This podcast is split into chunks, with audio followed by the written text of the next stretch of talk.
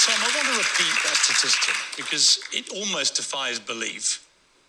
You raised 38.9 million pounds for NHS charities in under four weeks. Can you even believe that now? No, that was a lot of money, wasn't it, in short time? I mean, you never did you anticipate when we started it would turn out like that. You're in the Guinness Book of World Records for the most money raised by any individual charity walk in history. Yes, that's amazing, isn't it? I'm very happy that it happened, but there was a lot of the people helping, and a lot of people subscribed to that fund. So, so we must say thank you very much to everyone. They were all so kind. Uh, welcome back to the What's Happening podcast. Um, after a week hiatus, uh, my name's Jordan, and I am joined today by Scott and Harry, and we're here to discuss inspirational people or people who have you know sort of inspired us along the way. Obviously, the guy in the intro was Captain Tom Moore, who raised 32 million for the NHS, um, walking 100 laps of his garden last April. Um, great achievement for him. Um, great achievement for this country, and also you know, he's not in our list of heroes that we subscribe to. Yeah. Mm-hmm. But having said that, you know, I think it's nice just to put him in there because he would Yeah, be an inspiration absolutely. to a lot yeah, of people. Yeah, I think I think giving giving him put, putting him in that intro is, is certainly giving him the credit that he so deserves. Um, and I do think I know we've had this this conversation in the pipeline for a while now, but um, I think he's the perfect sort of character to relate to what we're going to talk about, and so I think it's a lovely way to lovely way to begin. Yeah, good way to kick it off. He's just after those, yeah, this last couple of days, you know, of the Mm. COVID, and then, but yeah, he's he's definitely went out in the high of his whole life. Yeah. you know what I mean. Um, yeah, so we just thought we'd add that in there, you know, obviously on Captain Tom Moore there. But if we move on and look at, you know, into who we have as inspirational characters that we have came across now, these these individuals can be dead or alive. You know, in the case of some of mine, they're fucking three thousand years old. But you know, it's more just how they've sort of affected our lives. So I'll start with because our lists are very different um, and we have different people on you know in them for different reasons. So I'll start with Harry, right? Simply because you're sitting to my right, and because I'm right-handed, it kind of makes more sense. but um, first, just give us the first person when when I asked you this question a few weeks ago. yeah, You know, inspirational person or people, should I say? Who was the first individual that really came into your head, like straight away? straight away. Anytime I've been asked this question before, I've always said the same answer, and it is cosmonaut Yuri Gagarin.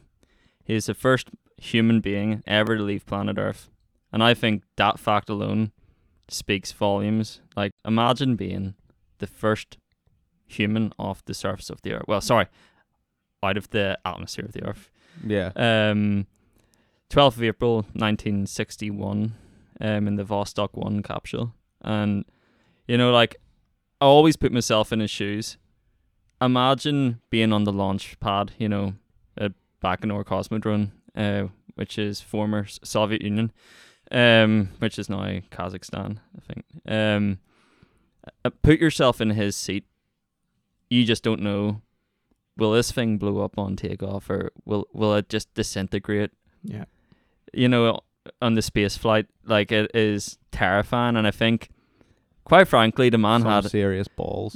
that's literally Crazy, you've crazy took the brave. words out of my mouth that man had some serious kahunas on him like fucking it yeah absolutely um again yeah So tell. So okay, so you was started the the bravery, right? Yes. Because that's an, that is a good one. Is a lot about taking risks. mm-hmm. What sort of you know, like he's sitting right, so he's about to go up into space. What type of shit you know could go wrong? Oh, endless, yeah. Like obviously they had calculations, you know, all the the engineers and the scientists working on it had calculations, but back then, you know, when Because when It was was this? Nineteen sixty 61, hmm. like it's so like primitive, you know. See, you know the what I thing- mean? Like the thing that gets me about space flight, right? Because I always, when I was younger, liked the idea of being an astronaut. Always. Oh, so does everyone. I Always, everyone's yeah. the same. Yep. absolutely for me too. Yep. But like the thing that got me the amount of disasters like per person, you know what I mean? Oh, yeah. like yeah. is crazy. Crazy like, high. And even like I remember the worst one I ever recall was I always get the names mixed up. Was it Challenger or Challenger- Oh, sorry. Go ahead. Go ahead, Scott. Uh, Challenger blew up um, whenever it launched. y- no? What was the other one? Columbus. Columbia from- Columbia. Or Columbia, sorry. Columbia terrifies me because basically for anybody that didn't know, and this is just going off on a tangent, but it's a good one for Mhm. the thing. Yeah. Columbia launched right to do a routine mission to the space station, and basically the idea was the astronauts would go up in the space shuttle Columbia, dock with the space station, stay there, do their duties for like a week, and then come home. But what happened was in takeoff, it was like a bit of the wing or something broke off, like Yeah. something to do with like shielding it from It was a bit of a, f- I think it was a bit of foam yes, from the, uh, Like, is from all- the, It almost looked like insulation or something. Like, yeah, no, it was a bit of foam from the external tank yes, yeah. that like flew off and hit it, but at that speed, and it had something to do with the re-entry. Yeah, it, it, it yeah. hit the um the tiles Yeah. underneath the um. That's what it was. it It, was the was- protective tiles Yeah. for the heat protective Yep, tiles. Yeah. yep. So what happened was NASA basically assessed the data and all, and realized that on return, the die right on the way, basically because it had Mhm. damaged the heat resistant pads on the wing, that upon upon re-entry, basically the heat would have melted the wing off and the just thing would disintegrate. disintegrate. yeah. Right? They didn't even tell him. No, that's the thing. They didn't tell these astronauts because why would you? You know, Mhm. they've seven days left.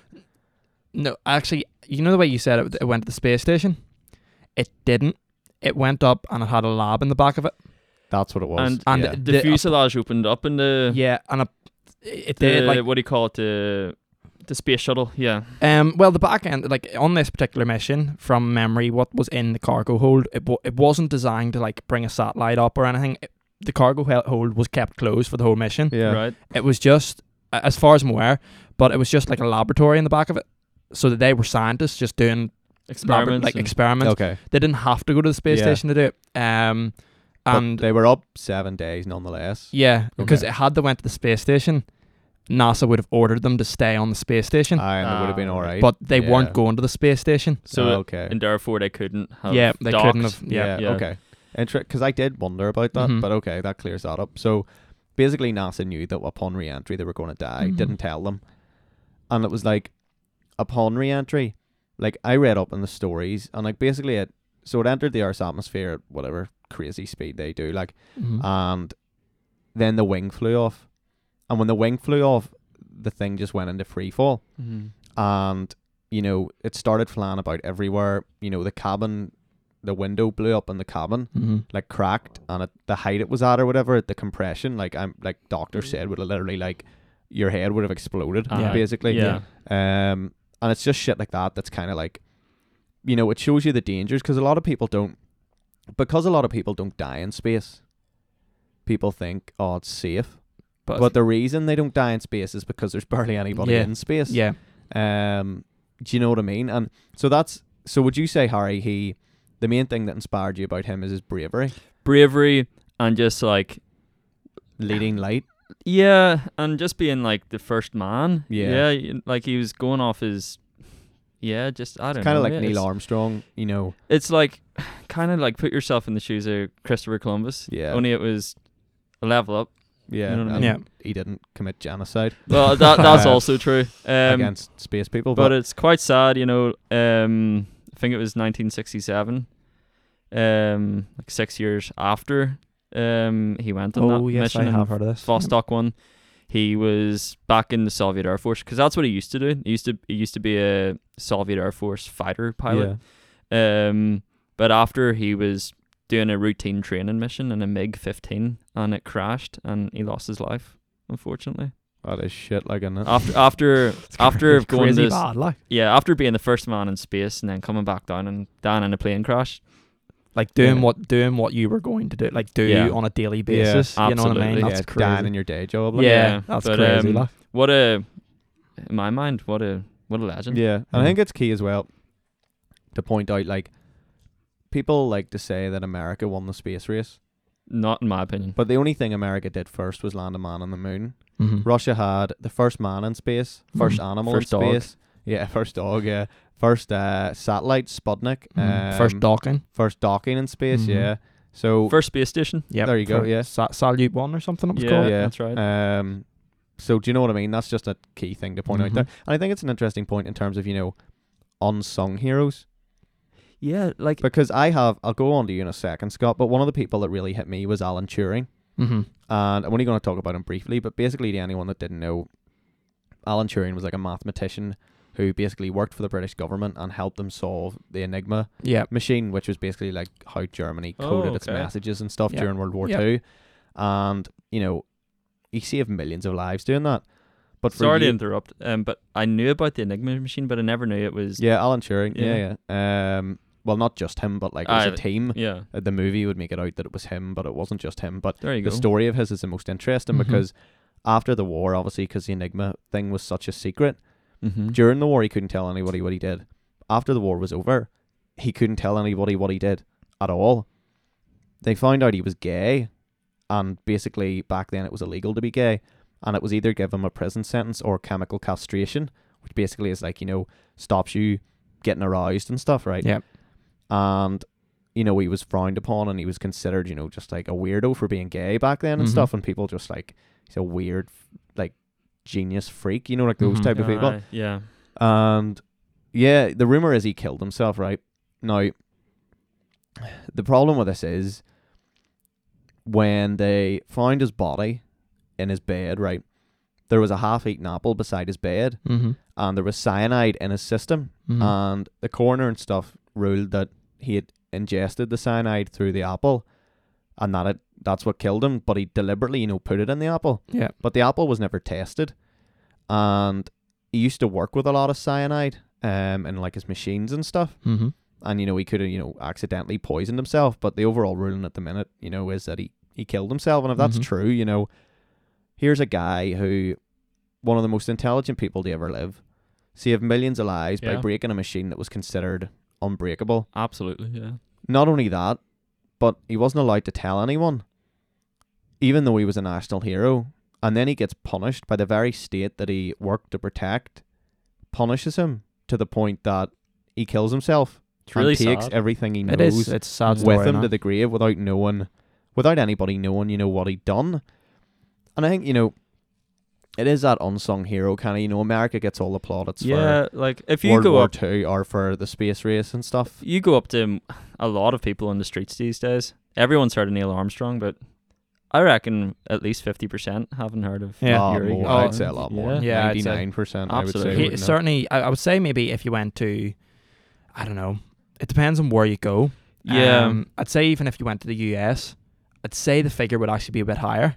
Say you go but into if Belfast. you go into Belfast or yeah, Lisburn, people would look at you. Who, who's that? exactly. It's the same with uh, Thomas Edison and Yeah. Mm-hmm. Nikola Tesla. Mm-hmm. Yeah. You know, Tesla was the one who invented um, alternating current and basically invented the light bulb. Yep. Edison took all the plaudits for it. Yep. You know, I'm pretty sure Tesla died in like some hotel room, just like Mhm. you know what I mean. Um, so that's kind of you know it's the unsung hero thing um, Yeah. that I think appeals to a lot of people, and you know even until that Imitation Game came out, you know when that movie came out, I didn't know who Alan Turing was. Mm-hmm. Obviously, like I kind of watched the movie and then you know done my own like more research around Oh it. yeah, yeah. yeah. I I hadn't heard of him until No. like the movie had come out, and again, I haven't I haven't seen the film, but I did my own research on him, and like whenever I'd heard a lot of people talking about him, whatnot, you do.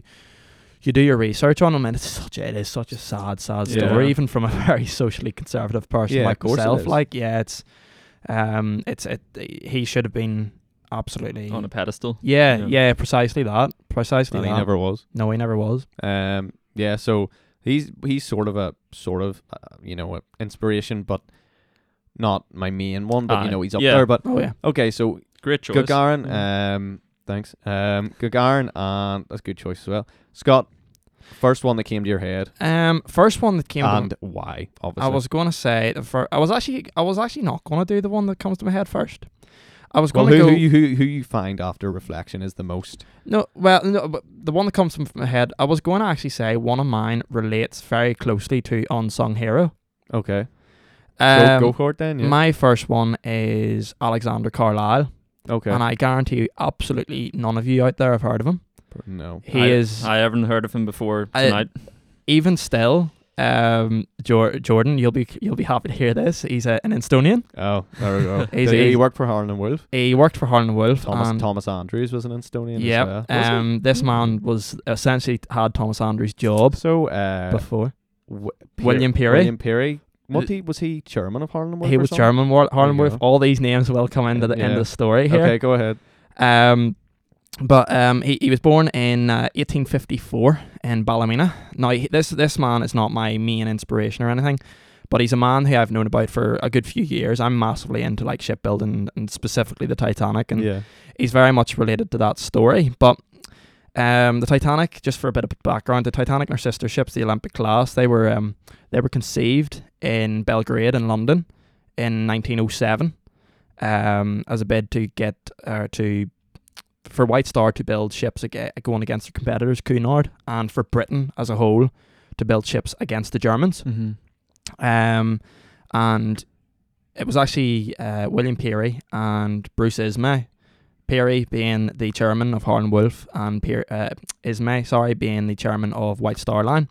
And they came together and built their, uh, had the idea of building like three of the largest ships in the world, so on and so forth. Um, and I'm sure the, re- the most people know the rest of the story, but this is a bit of the story that no one ever hear- hears about. Um, the main design, or one of the main designers in Harland Wolff at the time, was Alexander Carlisle, and um, he was fr- he was involved in the design of Pirrie was overall design.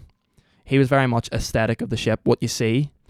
Um, Carlisle, he was very much into interiors and systems on the ship, sa- safety systems and stuff, and he was in charge of that. And from um from the get go, he said these ships she these ships are going to be forty five thousand tons. These ships are massive. Um, they should have provisions for at least I think it was at least forty eight, but up to sixty four lifeboats.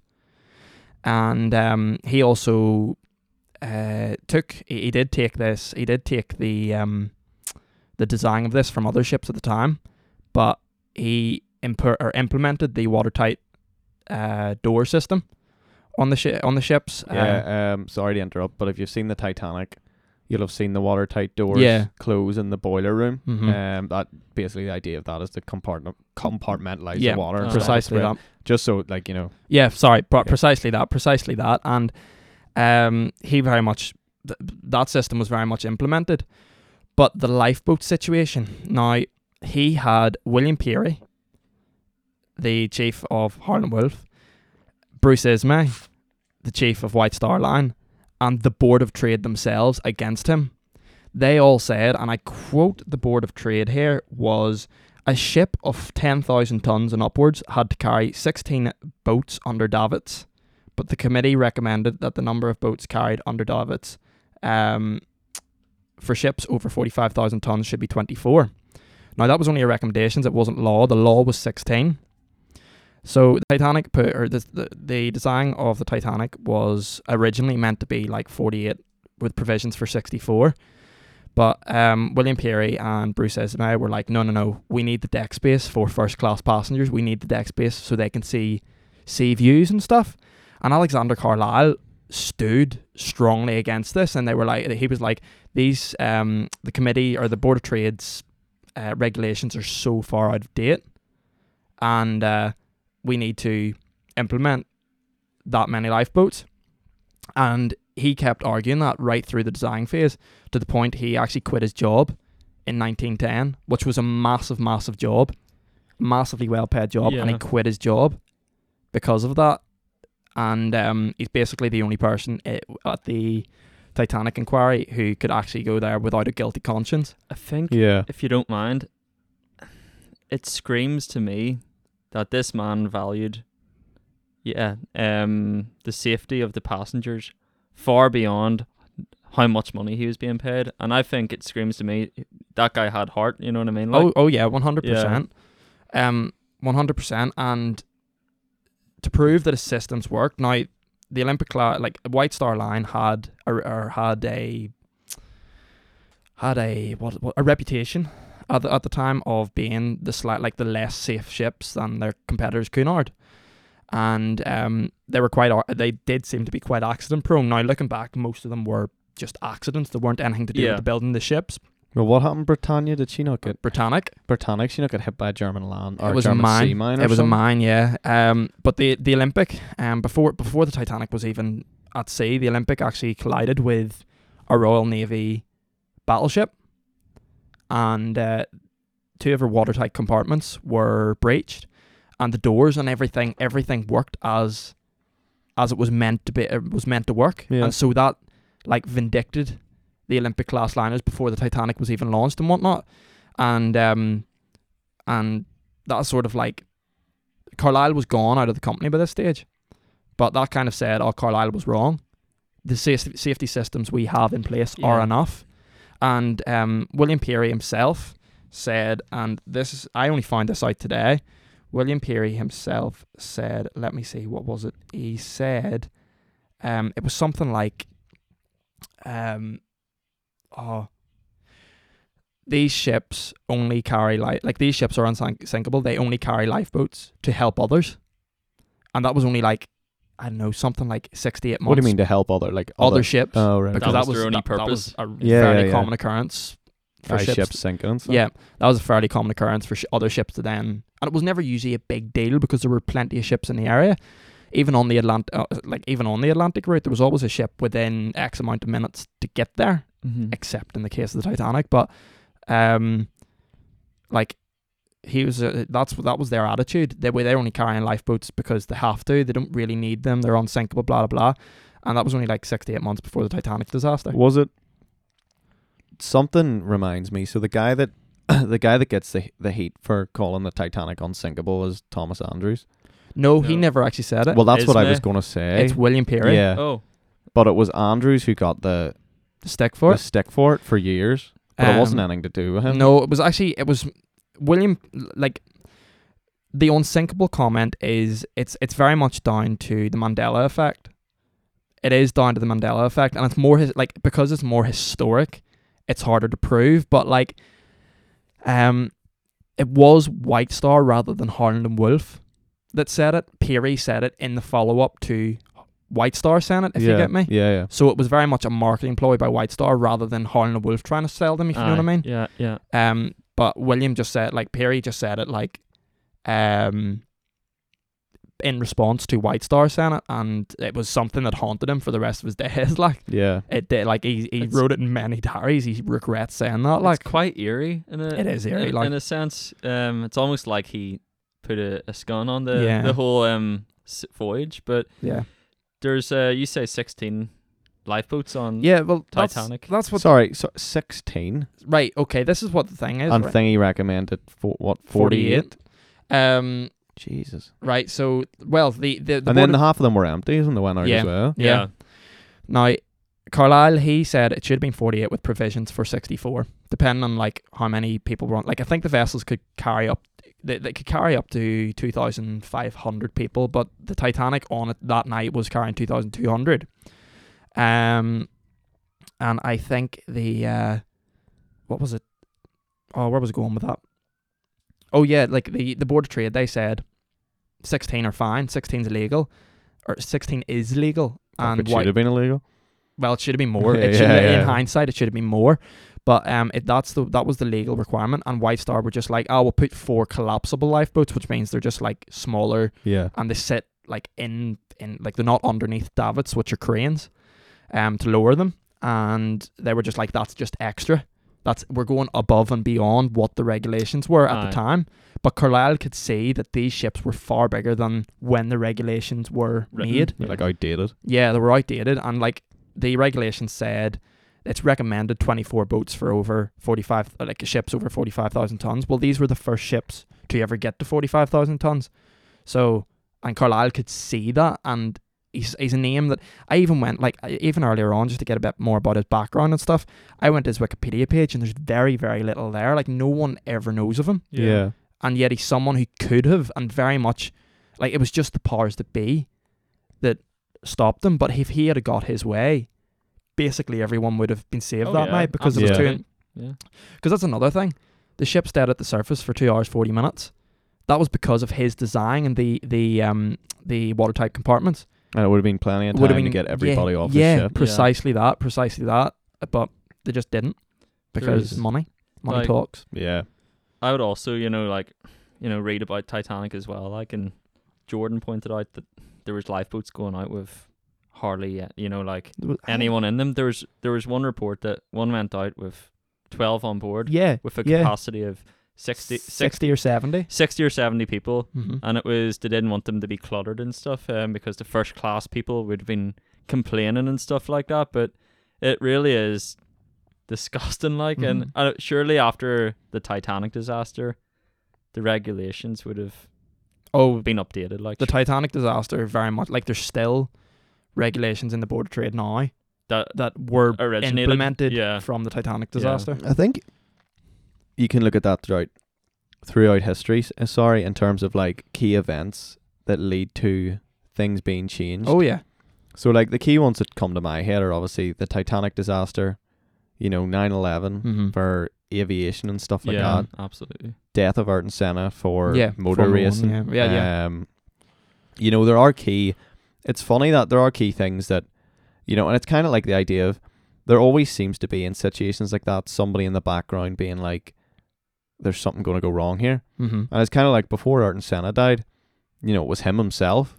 He, uh, you know, go ahead. What are you gonna say? No, I was actually going to say, like in the Challenger disaster too, there was someone that said, Was "Do there? not launch this craft. The the O rings Oh, are going to explode." Yeah, There's always these people floating around in the background that are, you Yeah. know, like spotting the error that no one else can yeah. see. Yeah. There's always somebody like, and the issue is, you assume. So, so fucking yawning. Sorry, I'm not actually bored, but um, there's always people that assume something's going to go wrong with Mhm. everything, and you know, you're obviously nine times out of ten you believe that person is crying wolf. Yeah. You know what I mean, or just oh, they're talking shit. But you know, every now and then, it's do you They're know what? right. It's funny that like, um, you know, thinking, oh, uh, should I do this? Shouldn't I? You know, like, and it's the same. You know, you look at Albert Einstein fled from Europe Yeah. before World War Two because he Mhm. kind of went, "Uh, this is going a bit south. You know what I mean? Yeah. And Um, there's always those people Mm. Yeah. that you know have that sort of that sort of thing in their head. But no, it's a very very interesting story about Robert Carlyle. Robert Carlyle. no, it was uh, Robert- Alexander Carlisle. Robert Carlyle's that fucking actor. Yeah, Alexander. Alexander. Car- Why did I say Robert? Yeah, Alexander. Alexander Carlisle. Um, what did he do then? So he left. You said he left Harland and Wolff in 1910. yes. Where did he go after that? Um. Well, he, he actually pursued pur- pursued politics alongside. Like he was. Um. He was viscount. Oh, okay. He- I think he was a viscount. Was he a viscount? Was he, or was he a lord? Um. No, he was a lord. Apologies. He was. He actually was in the House of Lords and stuff. Was. Um. Carlisle was actually related to Pirrie. Like it was very much a family business at the top. And the Andrews family were a ridiculously aristocratic family in Northern Ireland, or what is now Northern Ireland at the time yeah. and Carlisle was brother-in-law to Pirrie, as far as more. I Oh, think right, so. Like he had the money that way. The very much he was very much intermingled with that family, and very much intermingled intermingled with the aristocracy of the time. Um, and so like he didn't really need to go anywhere per se. He remained as a consultant at Harland and Wolff, and he remained like he, he, his job was very much like it was very much um he quit it and then sort of rejoined it like they sort of like asked him back can you come and consult us but they never took in on uh, into consideration his these design proposals Yeah. for the for the Olympic class and um well they certainly did after after the Titanic sank the Olympic came in, in into Belfast in 1913 and everything that he everything that he said do was very much implemented Mhm. um, and the same on the Britannic. Uh, but like, he, he actually he went for politics as well, and he he stood in the stood in the House of Lords, and actually he stood as an independent unionist, um, in West Belfast in 1908, um, which is ball, ballsy move. It's a ballsy move. Yeah. Ballsy move, and he got uh, I think it was about 150 votes. Because that was right the height of the home rule crisis. Oh yeah, yeah, Oh, like aye, What yeah, year did you say? 1908. Yeah, that was like yeah, Yeah, Jesus. it- it's crazy as well just to just to go off on one um like how closely linked the construction the design construction of the titanic is to the home rule situation Yeah. It's like the amount of links like william pirrie invited over Churchill. And this, I know this is a big tangent, but William Pirrie, he uh, invited over Churchill um, to actually gave a speech pro home rule. And the shipyard workers, who were all unionist, all started like throwing eggs at them and like were, were about to shoot both Churchill and Pirrie and all. Churchill's a mercurial character. Like, oh, Oh, unbelievable. Yeah. um, yeah, he's one of those characters in history. You know, divides opinion. You know, one way or Mhm. the other. Like, either love him or you hate him. Like, uh, I don't know. My standing in Churchill. uh, I don't know mine either. No, I, you know, some of the things. Don't get me wrong. You know, he was he helped a lot in the fight against the Nazis. Mm-hmm. Nowhere near as much as people some people give him credit for, Mhm. and too much. Do you know what I mean? Like some people Aye. credit him to be the only reason. We won the We war. won the war. Yeah. Others say like, oh, he was he didn't really do any different. Yep. Um, I think he sits somewhere in between that. But then again, he was a ruthless. Oh, he was extremely Yeah. ruthless. You know, Yeah. you know, like eat Gallipoli. You know, not one of his better moments. Oh god. Sinking of the French, Oh god. the French fucking fleet He was in prepared to sign Marseille or something. Northern Ireland to. Yeah, the he Irish was a big home ruler. He was a Yeah. liberal politician Yeah, as like- well before the concert. Weird, weird guy. Like, like that's the thing. Like I- like I say, like well, like that he, he was against the union in 1910, and the the shipyard workers, like I say, there were guns on the street. They they were. Rumor has it that he was only saved because there was a woman in the car, and they didn't shoot because there was a woman in the car. Like wow. and um, William Pirrie was actually sent. Like that was all surrounding. I think he gave a a speech, Churchill at Celtic Park, which is where Park Centre is. You know the shopping centre. Yeah, beside yeah. the Balls of the Falls. Yeah. used to be the home stadium of Belfast Celtic, um, who are now no longer in the league because they withdrew in like 1968, but bas- basic or somewhere around then. But basically, they were like Linfield's main rivals. Mm-hmm. Mm. Uh, it was earlier than that actually, but they were Linfield's main rivals. Both of them had won the ma- most titles, Mm-hmm. and they were only a stone throws away from each other. But he, I think Churchill gave a speech at Celtic Park there for home rule during the home rule Yeah, crisis. yeah. and No, stuff. he's very much pro pro home rule. like. weird, weird, and that, that's kind of what gets me. You know that many unionists like adore this guy. You know what I mean? Because he, he he just sold Northern Ireland down the river Yeah. for you know If if De Valera agreed to join the effort for World War Two, Oh yeah. he was yeah he was going to get yeah. he was going to give Northern Ireland to the Irish Republic. So he's he's way I don't know how to take him, but anyway, sorry, off on a tangent. Um, so we've got Yuri Gagarin, Alexander Carlisle, Mhm. and my. It's hard to say. Like, there's not one person that I would, you know, stack above everybody else in terms of you know. Who I consider to be my kind of hero. It's not to say heroes, but just inspiring people who I'm Mhm, like, wow, yeah. you have some mad story. But, you know, definitely near the top would be Alex Honnold. And Mhm. um, basically, he is a he's a free he's a rock climber, right? And I don't know he, I know you haven't. Have you seen Free Solo? Yeah. So basically, this guy, if you haven't seen it, the documentary's on National Geographic. You'll get it on what do you call it? Um, It's on- Disney Plus. It's on Netflix. It's on. Netflix, yeah. Um, Disney Plus as well. And basically, he does what's called free soloing. So, free soloing is free climbing, no ropes, and solo on your own. And, you know, when I say rock climbing, it's not really rock climbing because my opinion of rock climbing is climbing shit where there's actually stuff to hold on to. This guy, so basically in this film, he follows Alex Honnold in Yosemite Valley, right? And he plans to climb El Cap, which is this vertical cliff. That what were you gonna say? No, I was gonna say like uh, yeah, I haven't haven't watched the show. But I'm just saying I, I, I know where Yeah, Yosemite is. And for those who don't know, it's the mountain on the North Face logo. That is. I didn't know that. that's Half Dome, Oh, which is in which is in Yosemite Valley as well. okay. Which he is, al- whi- yeah, which he has also climbed. Um, that's why the mountain's called Half Dome. Like if you look at the Mhm. North Face logo, it looks like half a dome. Yeah. Yeah, you know, like cut in half. Um, Mhm. but yeah, Half Dome is basically right across the way from Yeah. El Right. Cap. Yeah. He's climbed Half Dome as well, but basically El Cap or El Capitan, to give it its official name, is this sheer rock face, Mhm. pure granite of, I think it's in the region of 900 meters Jesus. vertically up, right?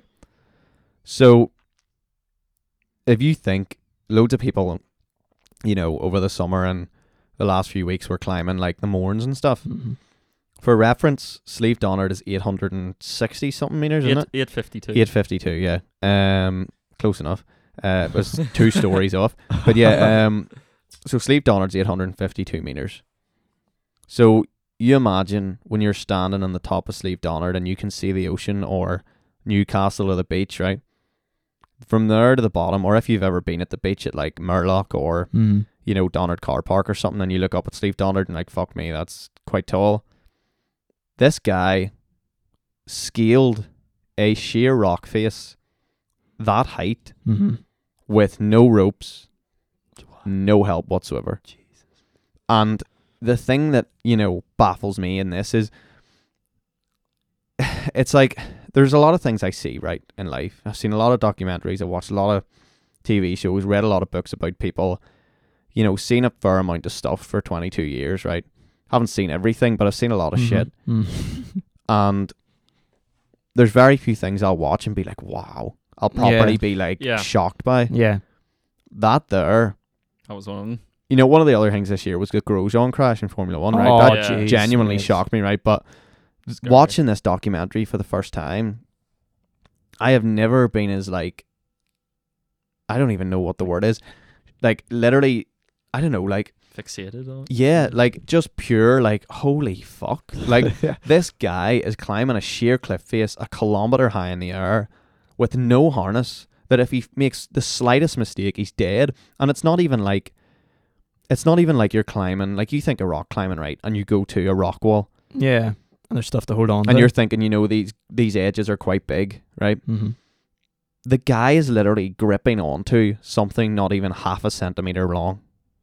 Like he's looking Yeah. at like there's one specific bit right where he's basically his two feet are on this sh- like sh- I mean sheer vertical cliff. Like it's almost as flat as like if you put a table up vertically. Mhm.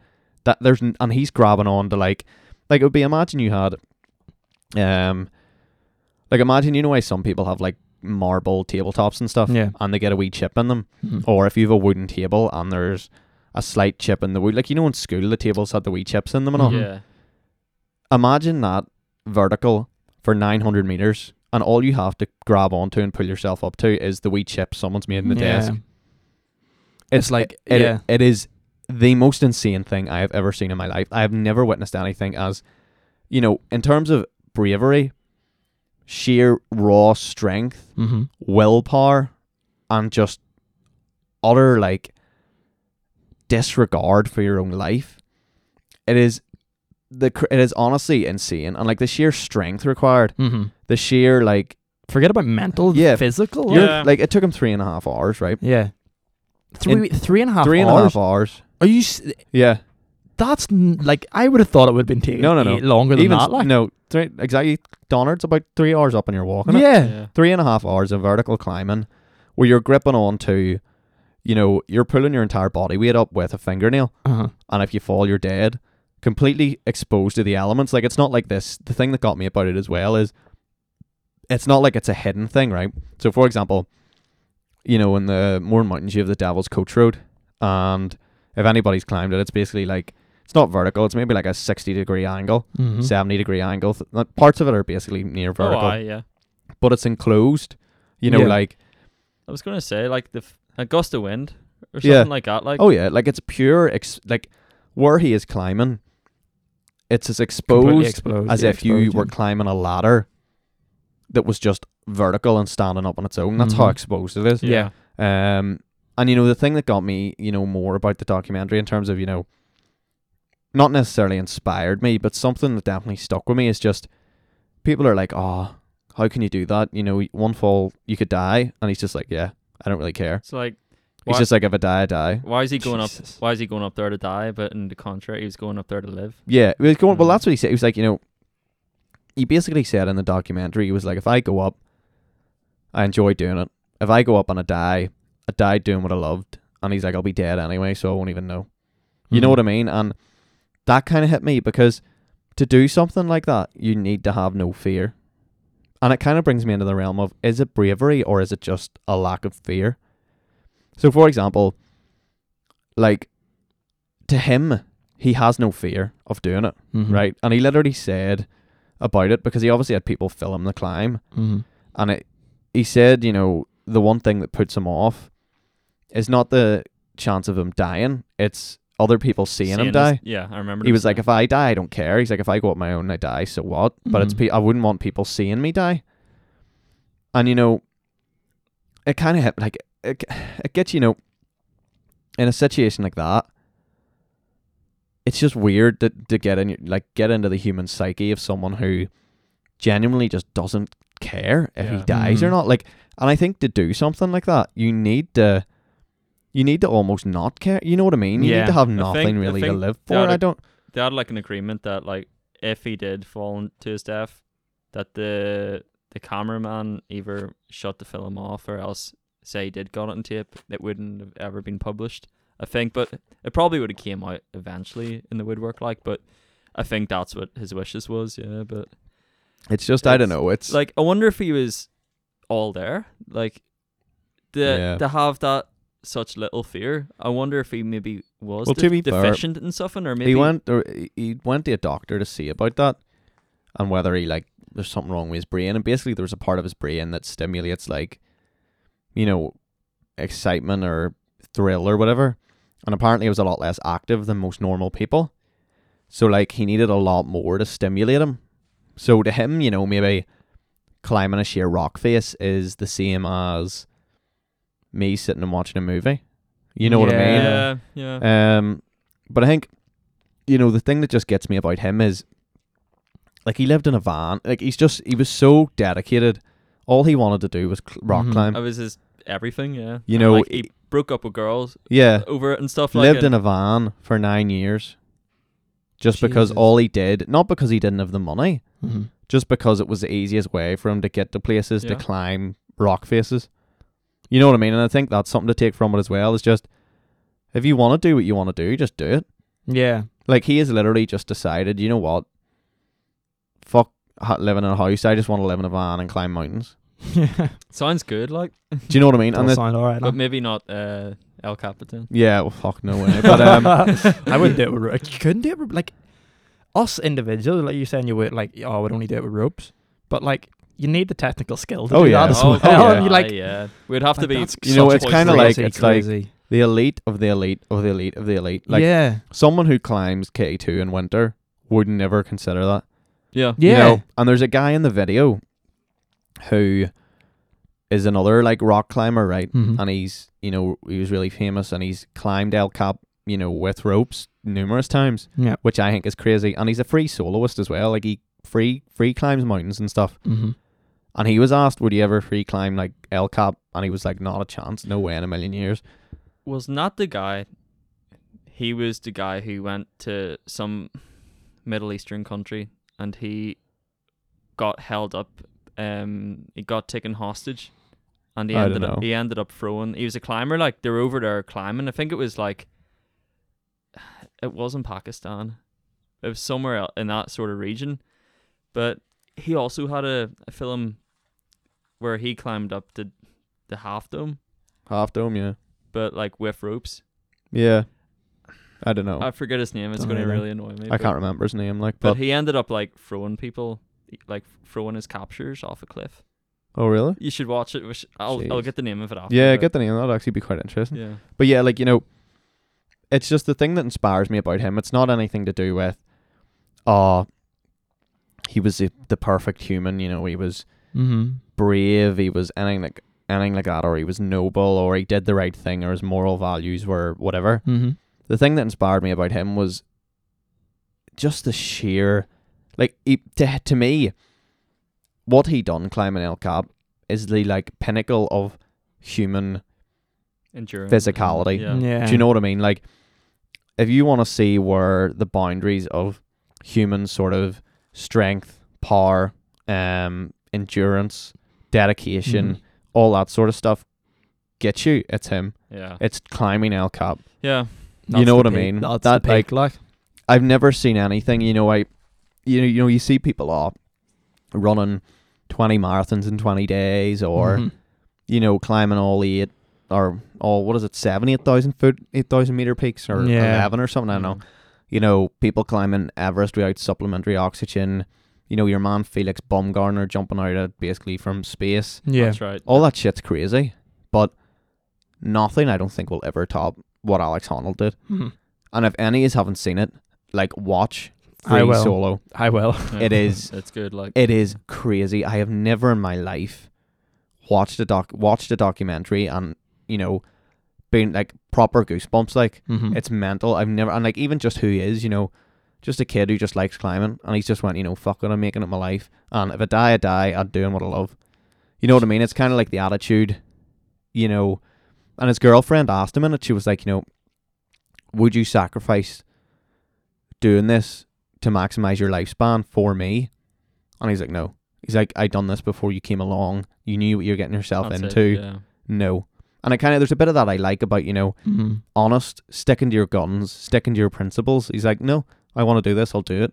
You know what I mean? It was and, his yeah. life, and, and if you want to become a part of that, that's on you. yeah. You know, you knew what I was like before I Yeah, got involved in get you. this. And I like that, you know, that principled approach of I'm going to do what I want to do. Yes, it you can argue it's selfish, you know, but at the end of the day, it's your you only have one life, like, and it's yours, and you can't really shun someone for doing what they want to do. No, I know. I get you. Now, don't get me wrong. If he had kids, slightly different because Mhm. he's willingly had them. Yeah. you know what Yeah. I mean? But in terms of parents and a girlfriend who it's been them that's willingly came to him, Yeah. you know, it's kind of like if you don't want to be, be involved, don't. But I'm not going to stop doing it, and I like that, you know, sort of sticking to your Yeah. principles and stuff. So yeah, um, anyone else, you know, obviously they're the main ones you have sort of thought, but anyone who, you know, was also came into your head for like, you know, sort of inspiring individuals. Well, like, well, I'm actually going to go back to what I'd said. Um, I said about the uh, Alexander Carlisle. I, I just thought he was he was appropriate for the moment. He's not my main one. My main one is, and excuse me for being a bit uh, a bit mainstream with this, but Sir David Attenborough. Now, and I'm, I think we're actually. I think we're departing from sort of bravery and stuff here, like feats of bravery and moral All good. you, you know what you know what I mean. But Sir David Attenborough, from a boy, like not teenager, from a boy, he has been my personal idol, as he has been for many people around the world. Like I know fine well, I'm not the only one saying this. Like, I, like I, this is no niche thing. This is, I know this is a big thing. I just thought it, I just thought it'd sort of bring what is given to me uh, to the table. But um, why I find him so inspirational? It's just the sheer, the sheer um, like I, I would say, and people can argue against this, but I would say in terms of individual figures, there's been absolutely no one on this earth who's done more than Sir David Attenborough to push environmental consciousness Yeah. which is a massive, massive like that's that's a massive part of me. That's a massive part of who I am, and um, it's actually a massive part of my own personality. Like how much I care about the environment, how much I I do want to care for the environment and whatnot. And um, at the minute, I could be doing more, but the fact that I even think about the environment, like Just let David Attenborough do it. no, only joking. Like, No, but like I think like I actually think the fact that he like what he had like fair enough like a lot of people will just argue oh was just on TV, but it's the audiences it's everyone he's connected with Yeah. it's the sheer number of people who he's connected with went to and like the amount of people who's like ra- like there's laws out there that have been put in place because of that man like what? like I, I- there was a law. I think there was a law or an, an act, maybe not bit like maybe not a law, but an act and whatnot back in 2016, I think, um, that the UK government put through, and it was Sir David Attenborough. Like it was, it was after the publication of Blue Planet, and I think the UK drew up certain fishing quotas and stuff after the publication of Blue Planet, and it was due to. It was Sir David Attenborough. He was in. He was very much in in with the British government very recently there because the British government have so many overseas like because Britain has so many overseas territories around the world we cannot we have a lot of territory like ocean territory and around I think it was Tristan da Cunha um which is one of our islands uh we South Atlantic. it's in well so yeah South Atlantic it just like it's off when I say off the coast of Africa, it's like thousands of miles off the coast of Africa. but Closer to Africa than South America. Like yes, that's yeah, it, that's about it. It's like it's one of the like I think it is like literally classed as the most isolated community on the planet, or one of.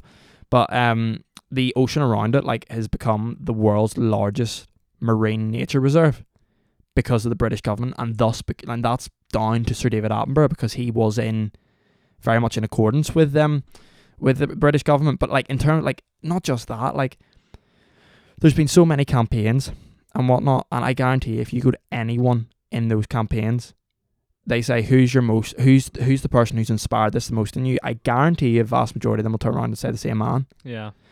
And I I just believe that in terms of this this certainly a turning round in in humanity at the minute, especially with the youth of like environmental consciousness uh, coming through and whatnot. I think a lot of that can be credited down or credited to Sir David Attenborough and his his documentaries and bringing it to Well, that's it. Yeah, because his doc, he he isn't one of these guys that are just for older people. Like, Yeah. he tries so hard to connect with people of He the is day. a natural treasure or a na- National- national, a national natural treasure. treasure. yeah. he Everyone is a national from yeah. all over the place loves the guy, and he's he's even got Instagram now. He's even He actually he actually moved himself off Instagram. Did he? he? did there Oh, very did- recently, and he just that. was not happy because he just wasn't happy with the Instagram culture. fair he enough. hated the Instagram But culture. so he it was like, shows though Well, he is like 96 or something. you know. it wasn't an attempt to Yeah, connect yeah, with yeah. younger people, but, But I I- think he does it very well in his documentaries alone. I would argue he connects with younger people better than he does older people. I would argue that. Like, I would argue there's like there's a lot of older, uh, not a lot of older people, but there's older people who I know just don't care about him. But then, People see him as like a cute granda, I think. yeah, yeah, people like people wanna like. I feel like people our age wanna like it's so it's so it is cheesy. It's so cheesy. It's so like he would Cliche. an amazing granda. He would have Yeah. been, but I think a lot of people just want to like on on the Sunday nights of his documentaries, just want to curl around the TV, have the fire lit or something, and watch Sir David Attenborough. You know what I mean? And um, certainly it was a massive part of my uh, a part of my uh, like growing up and whatnot. Like I remember, I literally remember like like it was yesterday. The first documentary I watched of his was 2009, Nature's Great Events. Um, I remember the I remember it was a six ser- it was a six episode series, and for for me now 11 years down the line i still remember three of the episodes very very well the first episode i actually watched was the second in the series and it was about uh, it was the great salmon run in uh, alaska no it was British Columbia was. It? it was either alaska or british Columbia. I think it was BC. Yeah. No, it was the Was it? Great Salmon. You see, there was two in that neck of the woods, um, and I'll come to that in a second. The first one was the Great Salmon Run in Alaska, where Pacific salmon go up the rivers in Alaska and blah blah blah, like they, they breed and die, and it was about the bears and the birds and stuff around that. The uh, second one that I remember was about a what was the fish? It was South Africa, and again, it was like nature's great events. The whole premise around it was events that happen in nature and like rather than just like say a lion hunting an antelope or something it was like a great event that happens on like a yearly or like certain yes, like, like, um, bird migration and that Yeah. sort of shit. Creatures of a mass. Those crabs, those ma- you know the crabs that cross the road, no? Yeah, yeah, What yeah. is that? that is i think that's like christmas island like yes, in, it the, in is, the indian is, ocean Yeah, um that wasn't one of the episodes it was like it's where there's certain places around the world where masses of different like different um fish. no not even fish but like it, masses of different species of animal all come congregate so it's like there's one for an example. It's like plankton, and then like because Yeah. of, because of the plankton, the the fish is there, and then everything sharks else is and there wheels, yeah. and then the birds Uh, above. Yeah, You see the and birds it was- dive down and get, get Yeah, the yeah, fish and That's Dom- exact- domino effect. That was the Yeah. exactly yeah exactly that like that was the that was the sec- second episode was it was actually to do with the current between the warm Indian Ocean and the cold Atlantic Ocean around South Africa, and the the fish went with it, and so when the fish went with it, the dolphins and the sharks around South Africa like worked together to like, but it showed you this on like every episode was uh, like showing you the year, the whole year in this one particular area. okay. And then the third episode that I remember was, as Harry says, it was a plankton bloom uh, in British Columbia. Mm-hmm. So this was separate to the salmon run. Right. Okay. Um, but it was just British Columbia, same neck of the woods. It was a, it was a different event, and the the plankton bloom brought herring to the Pacific Northwest, and um, well, it wasn't it was Pacific Northwest and British Columbia, and that meant that the it was following sea lions, humpback whales, and oh, what was what else was it? Uh, orca, and this one episode. I went back to it, I don't know how many times, but that one episode has stayed in my head since then. And it is actually like it is it is- it's amalgamated in like my favorite animal and all that there, the humpback whale, and that's the that is the episode, and I know fine well because I remember sitting watching it and being, as you said, I was I was nine nine or ten at the time. It wasn't mo- it wasn't very difficult to awe me, but I was awed, and every time I go Just back feeding the ducks at Wallace Park.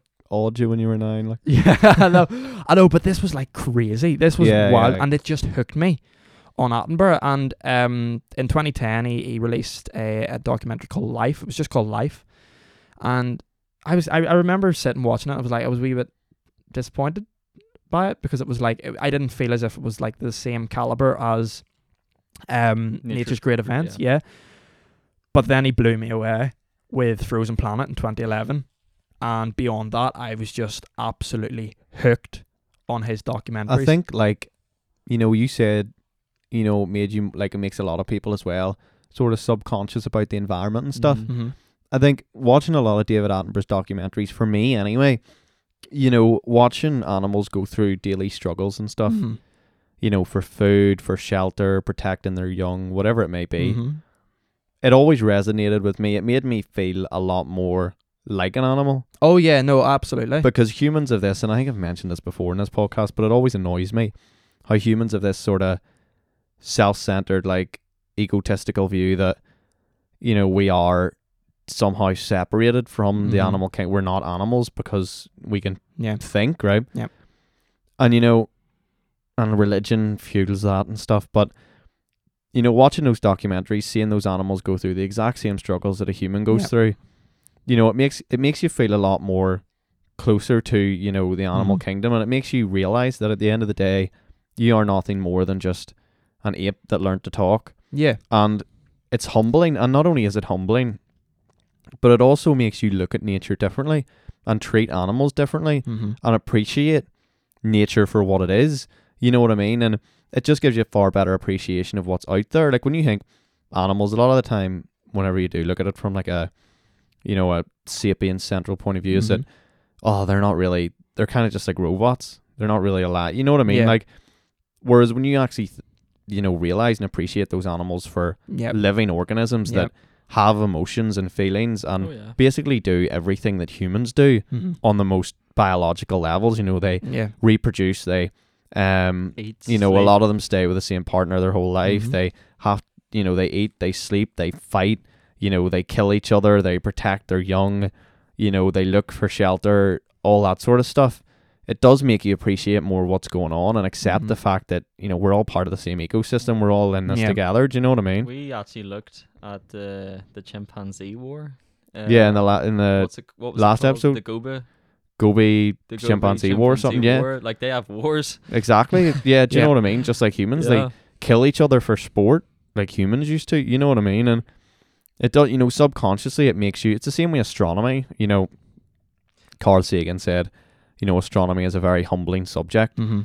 You know, this idea that, you know, you, by looking out and learning, you subconsciously realize that you are nothing important. Makes Yeah. you And it's the same small. with looking at Yeah. yeah, at Earth and Mhm. nature. You realize you're nothing important, Mm-hmm. and it is just a very humbling thing and makes you a better, well-rounded individual. I think. Yeah, I think it. I think it like it, what's re- what's really really important in a maturity, like in in maturity of a person, is realizing that this what we are around nature and stuff. We are not above nature. We are nature. Yeah. We're part of it. You know what I mean? And um, like w- going back going back to Attenborough and going back to your point actually about the chimps. Um, one of his more recent uh, documentaries was called Dynasties, which yeah. was like yeah, chimp dynasties. I, uh, Yeah. I've seen that. Yeah. and there, there was one of the episodes that was like it was following a Is chimp. it National Geographic? No, it was BBC. BBC. It was BBC. Um, one of the uh, one of like one of the episodes was following a um a family. That's the only th- that's the only way I can f- call them a family of chimps. Um, I was going to call them a herd or something, but no, they were a family. Herd. they were a family. You know what I mean? And um, Cackle. a, ca- A school. a clan. Yeah.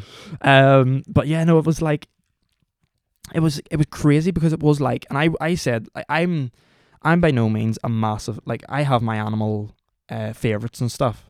I have my favorite animal, and majority of my animals that I really really like and I'm interested in are marine animals. So the primate one wasn't really something that I was massively interested in. Within the first five minutes, I was hooked, but I was hooked in a way that had never been hooked in a nature documentary before. I was hooked in the way that I wasn't being awed. Well, I was being awed by nature, but I wasn't being. I wasn't enjoying this because it was nature. I was enjoying this in the way that I would enjoy a drama, which was bizarre. Yeah.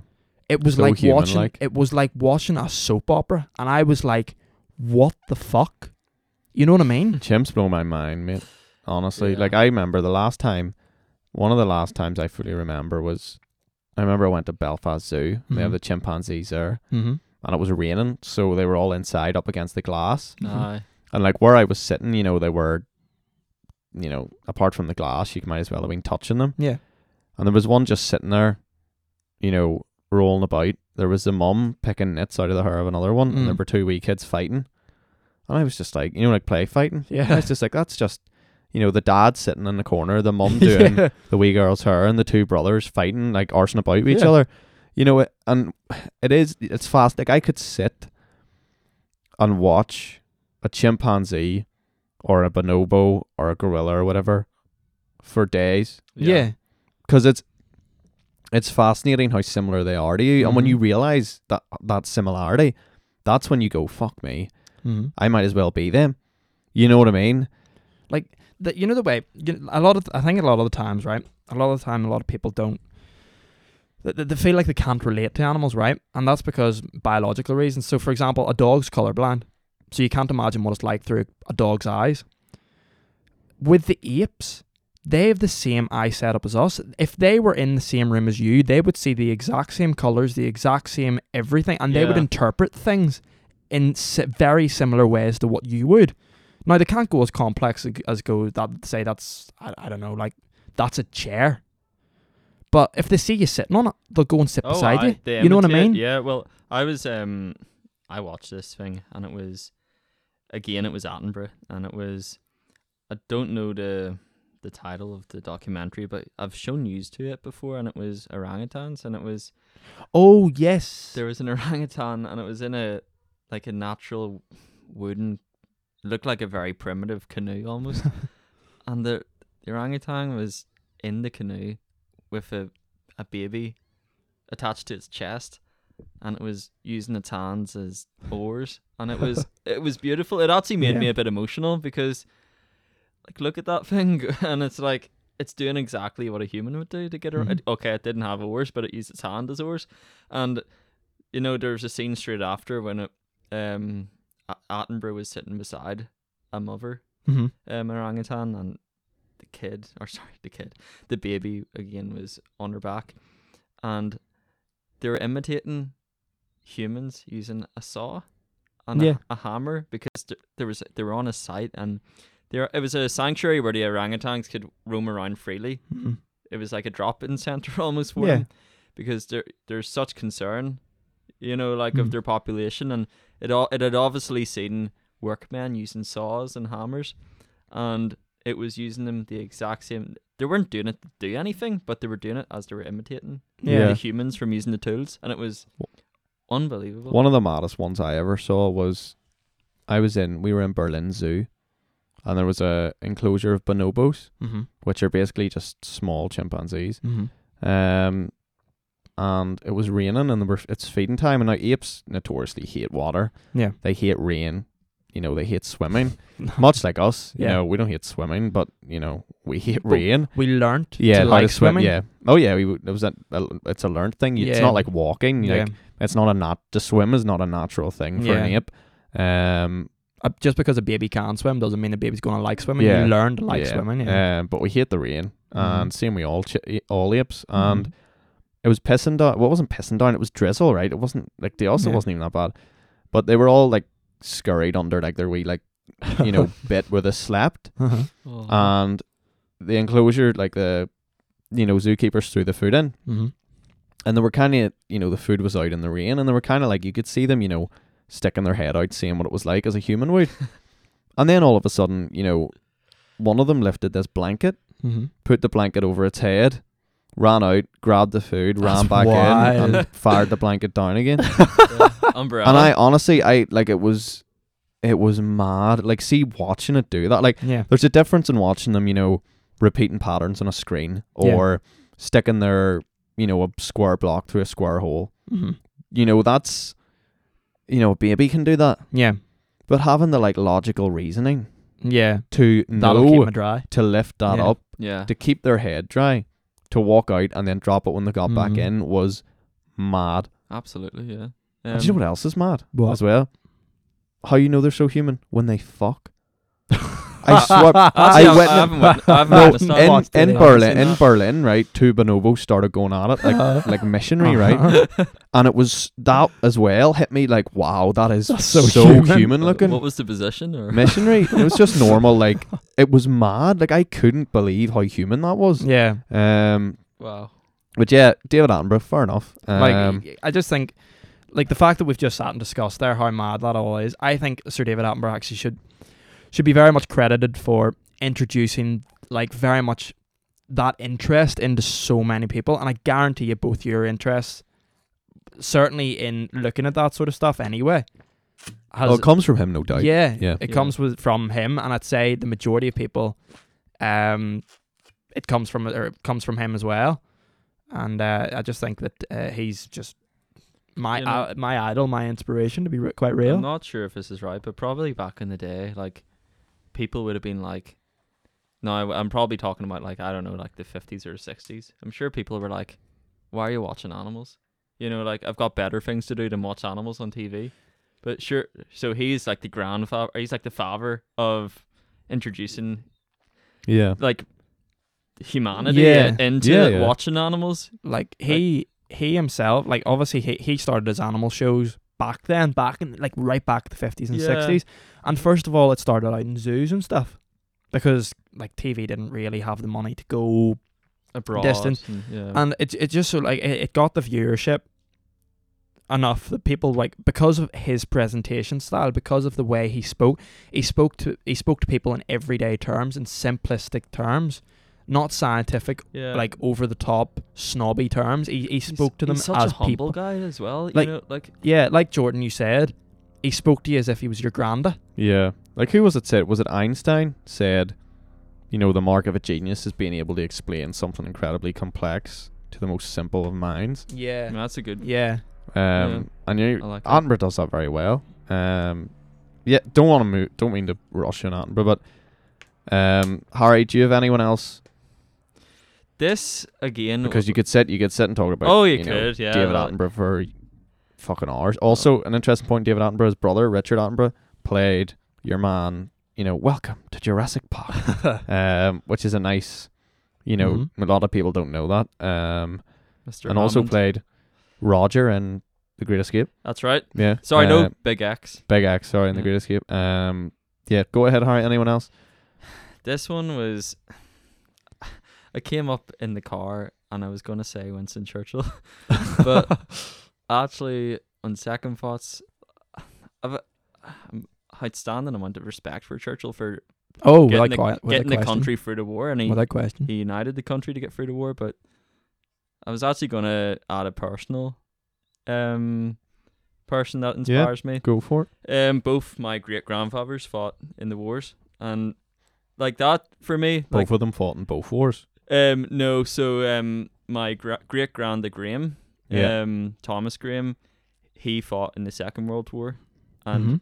my um great granda Bruce, he fought in the First World War. Okay. My great granda Bruce got shot in the wrist in France, and he Oh. he survived, but it was in 1916, and he was deemed unable to fight anymore. But it was, you know, he he, he started at 1914. He enlisted, and and What uh, age was he? I'm I'm not Dunno. I'm not too sure. You know what age he died at. You know, it all the information is on No, what hand. Like what age was he in the war? Well, he was born in 1890. 24 then. 24, yeah. It's near our age. Yeah, absolutely. And I know there was millions of other people Yeah, went yeah. to war, but because he was my blood, you know, like Oh yeah, yeah, yeah. I look like I always Look up to him. I always look up to both them.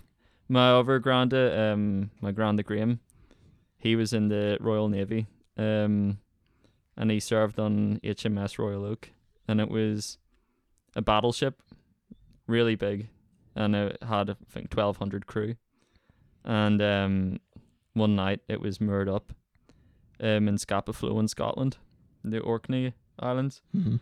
Um, it was kind of like Britain's Pearl Harbor. That's where a lot of the fleet was stationed. Um, it was like a natural, Yeah, like natural harbor. a natural yeah. harbor, Yeah, like Pearl Harbor. Yeah. like Pearl Harbor. And they actually, what they used to do is they used to sink old ships to create barriers to stop U-boats yeah, getting yeah. in. Mm. But one night, um, Sorry, Royal Oak. Was this World War Two? World War Two, Okay. your- there was So is this your granda? my great granda. So one of your great grandas was World War One, Yeah, and the other one was World War Two. yeah. That's But the thing isn't That's weird. the thing is, my uh, great granda Graham was actually quite not old, but he was in his forties. Oh, when he right, was in the okay, Second yeah, yeah, okay. Right, right, right. Um, he was at a naval academy, um, in World War One. So he just, I, I take it he just happened to be in the navy at the time World War Two went. Absolutely. Ah, yeah, he right, wouldn't right, right, he, he was conscripted, like see yeah. in, in World War One. He he wasn't he, he was on HMS Pembroke, which was a training college Right. Okay. Yeah. during World War One. But he, he pursued a career in the navy. Ah, yeah, yeah. But um, the as I was saying, yeah, and one night,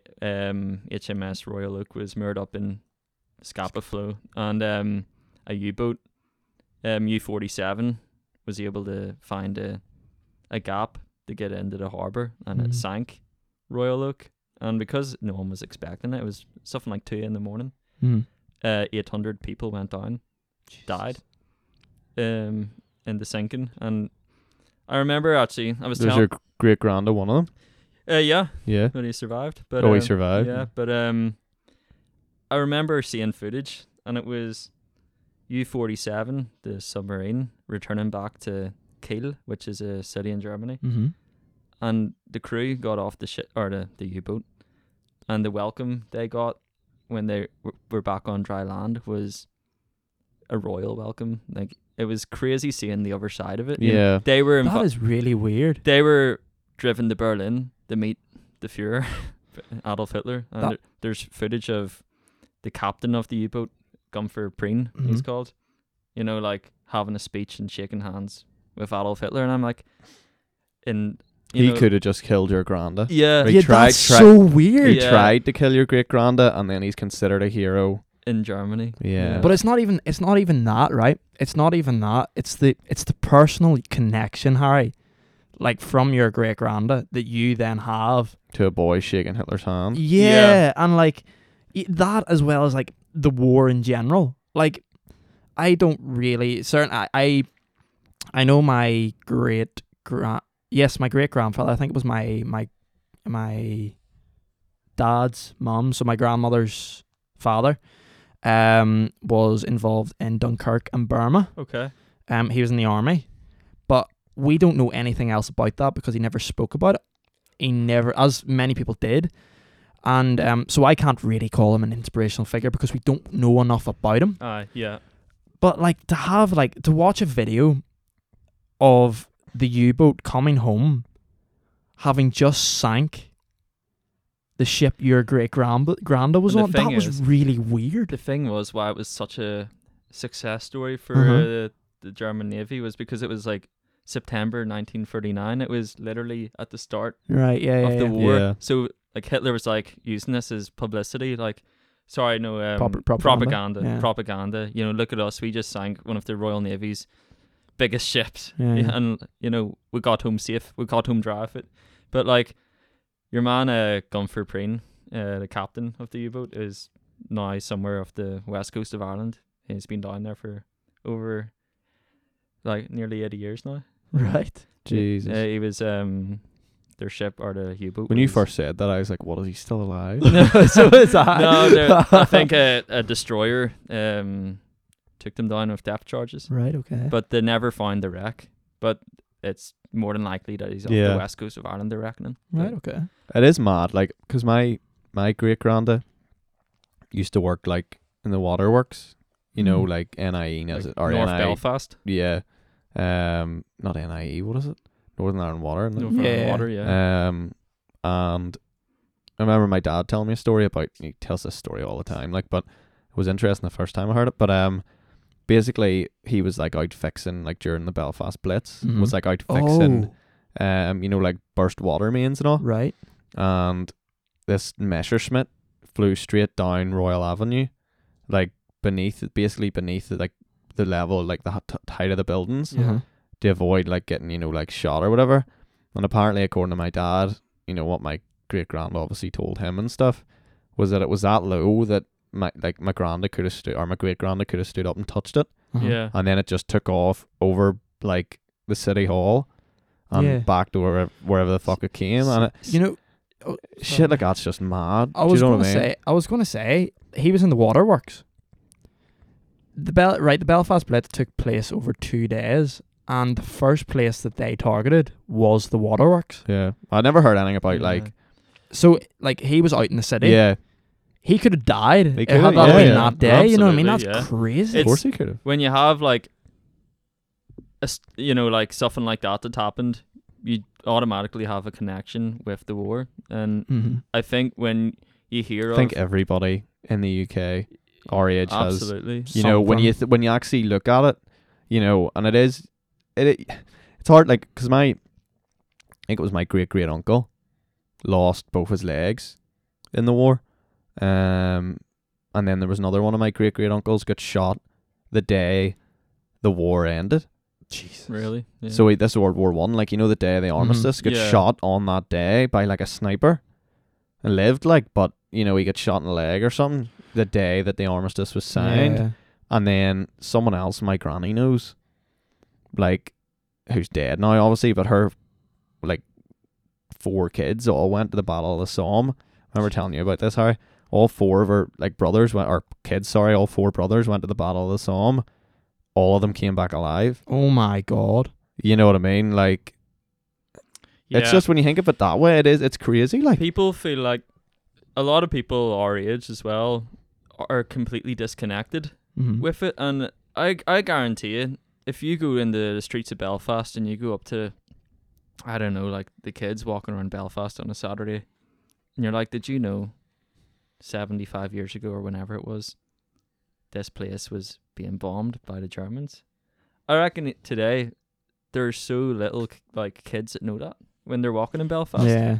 and I, I I just think it's something that is so important to me personally to remember Yeah, no, I get you. Like, I get you. Like, there, there's, I don't know the story. I don't know enough of the story. I don't know enough of it to make a comment. But on my mum's side, um, there is a poem from the trenches. I don't know where from. I don't know anything about it. I just know there's a poem, and I've read the poem.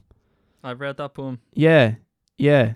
I don't know where it's from. I don't know who it's from, what the relation is to me, but there's someone that wrote a poem in a trench in the middle of World War One that's related, like blood related to me, which is wild.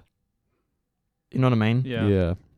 Um, but I think when you have, you know, like a story like that, it just makes it feel all the more real. Yeah. You know that people yeah, of yeah, your no, blood 100%, yeah. Yeah. wi- witnessed that. And uh, Jordan, your you say your great granda was Mm. at the waterworks. Yeah. You know that they were bombing the waterworks, so the next day the fire crew couldn't put out the fire.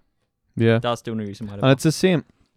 You know, my great grand as well came straight out of school and was straight to Harland and Wolff, Yeah. hauling like lo- what do you call it, like planks of wood to put to be Mhm. built on ships. Mm. yeah, You know what I mean? Like my great grand, I guarantee you.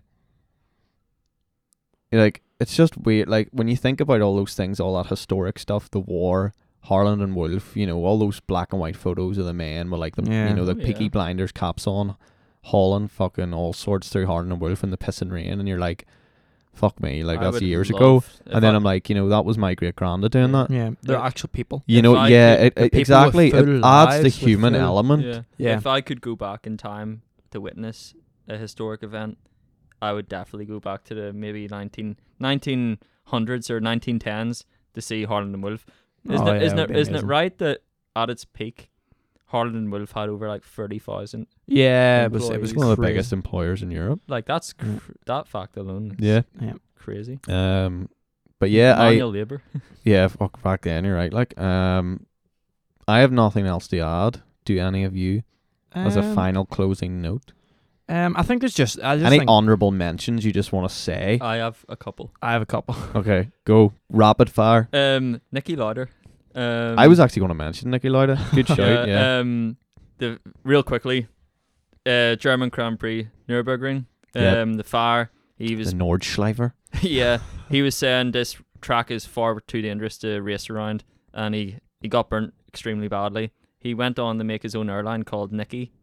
Um, it was a big European airline, Hmm. really big, and one of the Niki planes crashed, and he was the chief investigator of it because he had so much experience with health and safety, Whoa, in I rela- knew that. No, relations. neither, I didn't neither know did that. Yeah. and he wanted to get to the bottom. Why did his plane crash, and why did all those people die on board? And he was the main man investigating. Well. I never No. actually, as someone interested He was- in he F1 was- and That is aviation, quite I a- never he knew was. that. I watched the air crash investigation, Right, it, okay. and it was um he was the first man on the scene along with the Jesus. the investigators. Wow. Won a world title after coming back from basically having his whole face burnt off.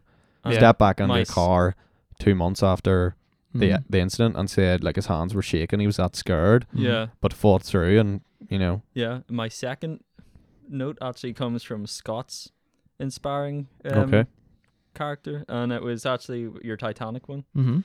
Um, you know what, rightly what I'm going to say. When the lifeboats were launched, there was only one man that came back to look for people Oh, still alive, yes. and it was the fifth officer, um, Harold Lowe. He was a Welshman, Mhm. and he was the only um White Star crew to come back and look for survivors, while the rest of the 16 lifeboats went off. Sorry, the 15. He was the only one that came back, and I think, yeah, okay, it's it's not a groundbreaking story, but no, it's it's uh, honourable. uh, definitely honourable. It's brave as well because Yeah. like uh, the the worry was that the, the ship lifeboat- would suck them under. Wouldn't yeah, and, and the people trying to board them would try and like yeah, bring tip them them over, over. so- swamp the boat. So and the the waited it was it's quite grim. They waited until the um until the the sound went down. In other words, people died to go and try and retrieve survivors. I- yeah, but, But by like, that stage, everyone was Jeez. dead. Yeah. Any honor, honorable man, honorable mentions? stuff? Um, very personal one because I'm massive into photography. It's probably the best photographer I think that's ever came out of what is now Northern Ireland. It was uh, a man called Robert Welch. Um, and again, it's the Titanic connection. Um, he was the one that uh, documented like Harland and Wolff from uh, like 1900 to about 19, 1914, we'll say. Um, it was actually before that. It was from about 1890 to 1914, roughly. But um, he also documented right across Ulster, right across like, and I say Northern Ireland as the northern half of the island of Ireland. yeah. Um, right through the the early or like the, the late uh, 19th century, early 20th century, and um, his photo his uh, photos still inspire my own photography to this day. So I find him a very inst- inspirational character. Um, he done that photo that was a Silent Valley before Yep. it was a dam. Yep. Yeah. yeah, So he took photos of like the Mournes and stuff, and I, I've I've looked at my own like before I even saw, saw his photos of the Mournes. I I put like when I found him, I'd already taken photos of the Mournes before, and I was like, Jesus, I've already taken that angle before. You know what I mean? I've already done that. So I feel as if when it comes to photography, him and I would probably have like very similar tastes and like preferences of what we do and stuff. He's a guy you'd like to sit down and have a, be- a beer or Uh, a cup of tea. In terms of historical figures, probably it would be top three. Like, Yeah. Anyone else? um, Jordan, have you got any more? Yeah, honourable have you got any more? I've Uh, probably the main one, Democritus. right. he was a Greek I don't know. sort of philosopher, lived around the time of Plato, just before Mhm. Plato, and basically was the first kind of person to come up with like the like atomic theory of like the world, basically. Mhm. And basically, you know, his ideas that you know the world was made of atoms, Mhm. and basically he created this, you know, was made of atoms that were so small that you couldn't see them, but Right. together they were, you know, created every living thing, and there Mhm. was gaps between these atoms and stuff, and Mhm. but you couldn't notice them because they were so small. And basically, everything he said is kind of the foundation of, you know, modern atomic theory. And not that the modern, you know, idea of atoms came from him. That's the fascinating thing. Scientists developed that independently of what Yeah. he was talking about before they even knew about him, if About you know what I mean. Yeah, yeah, yeah. So he was basically, you know, the Isaac Newton of his time. Like he was Isaac Newton a thousand five hundred years before Isaac Newton. Mhm. And, you know, the thing that gets me about him is, you know, he was called like the laughing philosopher because he just mocked everybody. You know, like if someone disagreed with him, he just mocked people and he just laughed at like the absurdity of life and stuff and Mhm. just basically joked and got on like, you know, like fuck it, you only live once. Do you know what I mean? Like Mhm. Yeah. he was just a bit of a like a maverick and stuff and you know he actually his views were that different that Plato himself actually wanted all his books burnt because he like their their idea was like obviously not of atoms and stuff and yeah. you know Yeah. they really really disliked that kind of idea and then it turned out to be you know basically you know what it actually and it's just Yeah. mad that back then Yeah, someone had that. from pure chance basically Yeah. someone It is was able to come up with that yeah, because all they didn't have time the ago. technology to no look it at wasn't like he'd done it through trial and error or scientific like it was literally done through Theory. No. yeah. yeah Yeah. no it was just I thinking get, like Yeah. guess. yeah, Yeah, and he, he also like um you know came up with the idea that the earth wasn't the center of the universe and neither was the sun and basically talked about how there were hundreds of planets and hundreds of stars and you know like basically described what the universe is without actually calling it that this boy a time traveler is it? I fuck knows mate do you know what I mean it's crazy before like um, Anyway. Holy shit! uh, but there's also a story like that he wanted to be so dedicated to the, to his work that he gouged his eyes out so as he couldn't like, you know, be distracted by anything. I don't know how true that is. And then the other one is probably Copernicus, Nicholas Copernicus. Mhm. Um, scientist sort of around like the medieval period and stuff. Um, and he basically was the first one, you know, in the modern era to state and go against the Catholic Church and say that the Earth is not the center of the universe. His theory was that the sun was, which is obviously wrong, but it's just a massive leap and to go against, you know, like the status quo, Mhm. um, you know, and argue, you know, for something different, you know, that ended up being right. And it's trailblazers like that, like Democritus and, you know, Copernicus and stuff, who, you know, lead the way for, you know, science as it is Mhm. today. So they're probably the two main ones. Like, um, You'd like to have a beer with them? I'd love to sit down for a beer with Plato. Yeah, and Aristotle and Socrates. I'd love to sit in a room with all have like a chat with all three of them, Yeah. Plato, Aristotle, because it goes, you know, Socrates taught Plato, Plato taught Aristotle. You know what I mean? And they've all very different viewpoints and ideas love and stuff. To sit down for a beer with my great grandest. I think that would Yeah. be unbelievable. I think the crack would be mighty. Yeah, it would. You'd love to sit down with so many historical Yeah. figures Oh, and yeah. people and just Yeah. pick their brains. But Absolutely. any last, any final um, words? I just think uh, like uh, I'm actually just gonna just gonna sort of iterate what you what you said there. I think the sheer number of people out there that uh, everyone can sort of choose, everyone can sort of um, like anyone can be inspired by anyone. You know what I mean? And it's it's like it's crazy how many figures out there that there could be Yeah. in in in rel- in relation to this question, in relation to this discussion, and um, I just think it shows it shows the power of the individual and the power of like Oh yeah. Absolutely. us How as individuals. Yeah. you know, 100%, influential as well they are. But yeah, any final words, Harry? that's No. all for me. Okay. That's all from me. Thank you very much for Thank coming on. Um, hope you enjoy the episode, uh, peeps. Um, all the best.